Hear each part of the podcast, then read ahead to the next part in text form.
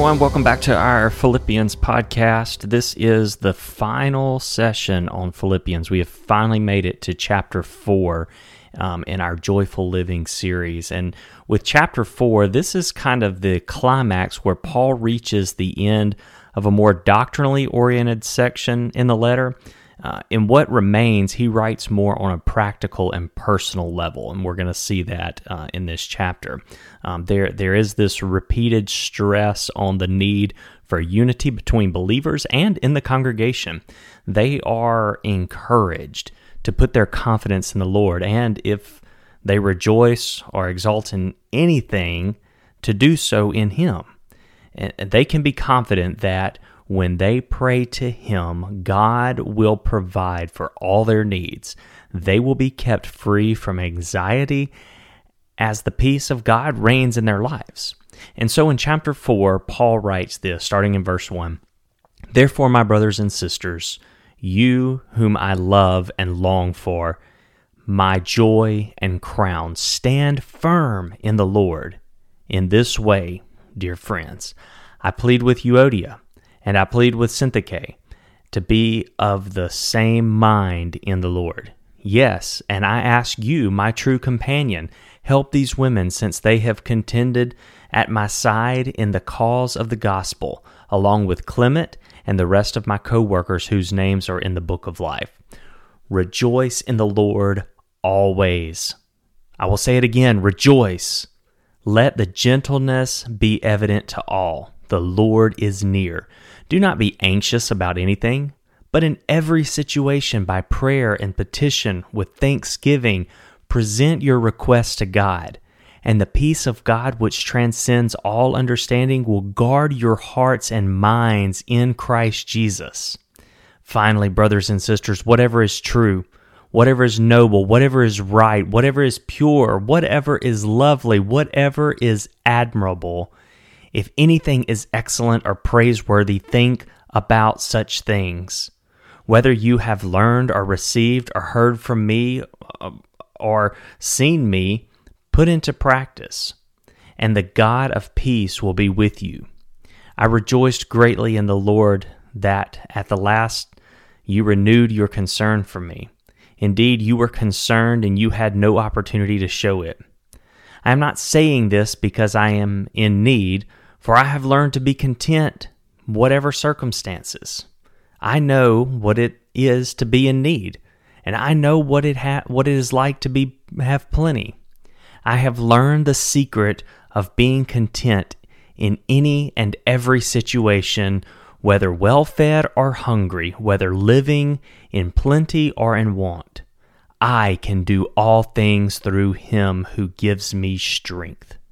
Yet it was good of you to share in my troubles. Moreover, as you Philippians know, in the early days of your acquaintance with the gospel, when I set out from uh, Macedonia, not one church shared with me in the matter of giving and receiving except you only. For even when I was in Thessalonica, you sent me aid more than once when I was in need. Not that I desire your gifts what I desire is that more be credited to your account. I have received full payment and have more than enough. I am amply supplied now that I have received from um, Epaphroditus the gifts you sent. They are a fragrant offering and an acceptable sacrifice pleasing to God. And my God will meet all of your needs according to the riches of his glory in Christ Jesus. To our God and Father be glory forever and ever. Amen. Greet people, greet all God's people in Christ Jesus. The brothers and sisters who are with me send greetings. All of God's people here send you greetings, especially those who belong to Caesar's household. The grace of the Lord Jesus Christ be with your spirit. Amen. Wow, what a powerful way to conclude such an elegantly written letter that Paul has written to the church at Philippi, to the believers that we know as the Philippians. And so, the big idea that I have for you in closing out this series, this joyful living series, is exactly what Paul writes in Philippians 4:13, and many of us are familiar with this with this passage, um, but I really like the way that the Living Bible writes it. So the big idea is this: I can do everything God asked me to do with the help of Christ, who gives me the strength and the power to do it. And so when we look at the different um, three different areas of Philippians 4:13. It starts off says, "I can do all things." One thing we need in order to keep this passage Christ glorifying and not self promoting is a contextual lens. We've seen the uh, the the receiver at a football game uh, kneel down after a touchdown in the end zone and, and point up to the heavens and, and proudly claim, I can do all things through Christ who gives me strength. Oh, yeah, God has given us the abilities to do certain things and everything, and we want to honor him and give him thanks for those. But this passage is not concerned with athleticism. This passage is not concerned with what we do, the actions that uh, that seem to be so great among us, the the actions that may win us an Oscar or an Emmy, or get us an A on the test, or help us to throw the game-winning touchdown. One thing we need, though, like I said, is this contextual lens so that we can keep it focused on Christ and not the things that we have done. So in verse 12, Paul eloquently describes what it means for him to have learned contentment in every situation. Let me read it one more time. I know what it is to be in need, and I know what it is to have plenty.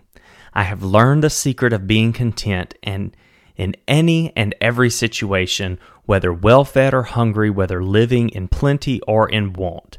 So the key, the key is the right attitude.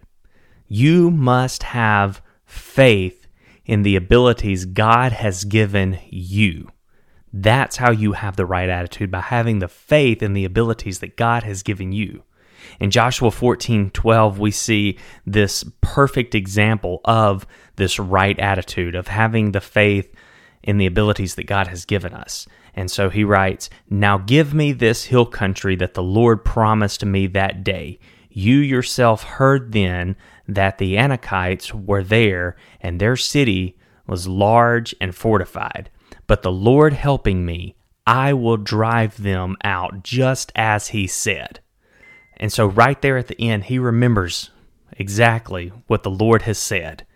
And he claims, The Lord's going to help me. And so when we when we read this verse, this Philippians 4:13, oftentimes the subject just sticks out and makes us feel great. And the subject of that is I can do all things. And so we focus on ourselves. We put ourselves as the subject matter. And many times you'll see this same example with prosperity gospel preachers. When you have a prosperity gospel lens, you'll see um, people with the idea that says, I gave money. Look how God blessed me. Uh, or, or quite the opposite. You'll hear, you'll hear people say, I don't have money to give, so that's why I'm suffering. See, when we put ourselves as the subject of being able to do things, then we miss the mark. A biblical lens, on the other hand, is going to say, I gave my all. Look how God is building his kingdom and transforming lives. And so as we as we draw this to an end, I want to give you six different areas that we can put the the work of this this letter that Paul has written to the Philippians, how we can put Philippians to work and keeping the joy in our lives. So number 1, one the first thing I want you to remember is that we need to surrender our mind to the Lord at the beginning of each day. Before your feet hit the floor, it is important that you enter the day in prayer, giving it all to the Lord, letting he letting him be at the command, at the at the stern, at the steering wheel of your life. Number 2, we need to let the Holy Spirit renew our mind through the word. And let me tell you this, if you're not in the word every day, your mind is going to be somewhere else. So, as we are in the Word and we are studying the Bible, we know what God's message to us is, and we do not have a doubt as to what is right and what is wrong. We know what's right and what's wrong because the Holy Spirit is going to renew our mind and give us the power that we need to keep on keeping on and to make the right decisions and keep Satan at bay. Number three, as you pray, ask God to give you that day a single mind, a submissive mind, a spiritual mind, and a secure mind. what do we mean by that? Every time you pray, when you start your day, you ask God to give you a single mind. God, make my mind that that you need it to be, the mind like Christ. Okay, so that's the single mind, a submissive mind. God, I submit to you. Help my mind to submit to you. Help me to focus on you. Uh, and then we pray for a spiritual mind. Don't let the things of this world distract me, but help me to focus on your word and what it says I am. Paul wrote about this in Romans 12, uh, verse 1 and 2. Do not conform any longer to the patterns of this world. Be transformed by the renewing of your mind. Then you will be able to know what God's will is, his good, pleasing, and perfect will. So we pray for a, a single mind, a submissive mind, a spiritual mind. And lastly, we pray for a secure mind. Keep Satan at bay, God. Don't let him stir up doubts and insecurities in my mind. Help help me to know beyond a shadow of a doubt that your word is true just like it says it is. And so number 4, during the day, mind your mind. Mind your mind. If you find yourself losing your inner peace, if you find yourself losing your joy, stop and take inventory. Ask yourselves these three questions Do I have the single mind? Or did I just miss an opportunity to glorify Christ? Or was I a bit pushy so I lost the submissive mind? So during the day, mind your mind. That mean that means be understanding of where your mind is and that it's not just wandering um, uh, against things that may not be of God. Number five, guard the gates of your mind. Remember Paul's admonition that we read earlier in chapter 4, verse 8. He says, Whatever things are true, honest, just, pure, lovely, of good report, think on these things. So guard the gates of your mind. Think of the things that are true. Think of the things that are honest, just, pure, lovely, of good report. Think of these things. So often our minds are led away to be negative and to, to harp on the negative. I'm going to choose the positive. I'm going to guard the gates of my mind and I'm going to think of the blessings that God has given me, the wonderful things that He is doing in this church. And I'm going to block out all of the negative so that I can give Him the praise that He wants. And I'm going to guard the gates of my mind because when I'm focused on Him, my gates are closed and nothing else has the tendency to sneak in and, and get into my mind that ought not be there. Number six, joyful living. We want to remember that our joy is not meant to be a selfish thing. This is God's way. Your joy, your joy that you have as a believer is God's way of glorifying Jesus and helping others through you. So Matthew 5:14 says you are the light of the world, a city that is set on a hill cannot be hidden. Let your joy shine. Let people see that you have this something different about you than most people. And when they ask you, what, what's different about you? Then you can give glory and honor to God and glorify Jesus and, and, and help others through that joy. I love the acrostic, J O Y. And this is how we should focus uh, each and every day of our life. Our priorities should be in this order J O Y. J is for Jesus. Number one priority, Jesus, focusing on Him, submitting to Him, loving Him. The second is, is others. We are serving others and helping others and sharing the gospel with others so that they may know who Jesus is and that He loves them and has a great plan for their lives. And then the third one, why, is for yourself. Never forget about yourself. Stay in the Word. Grow. Make disciples and then you will be able to continue in the joy that the Lord has for you. So, friends, my encouragement to you as we close out this series on Philippians um, is to ask Are you living the joyful life?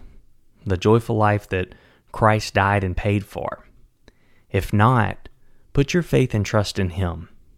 Let Him transform your life and give you the joy and the help that you need in order to live the most abundant, beautiful life that brings glory and honor to Him.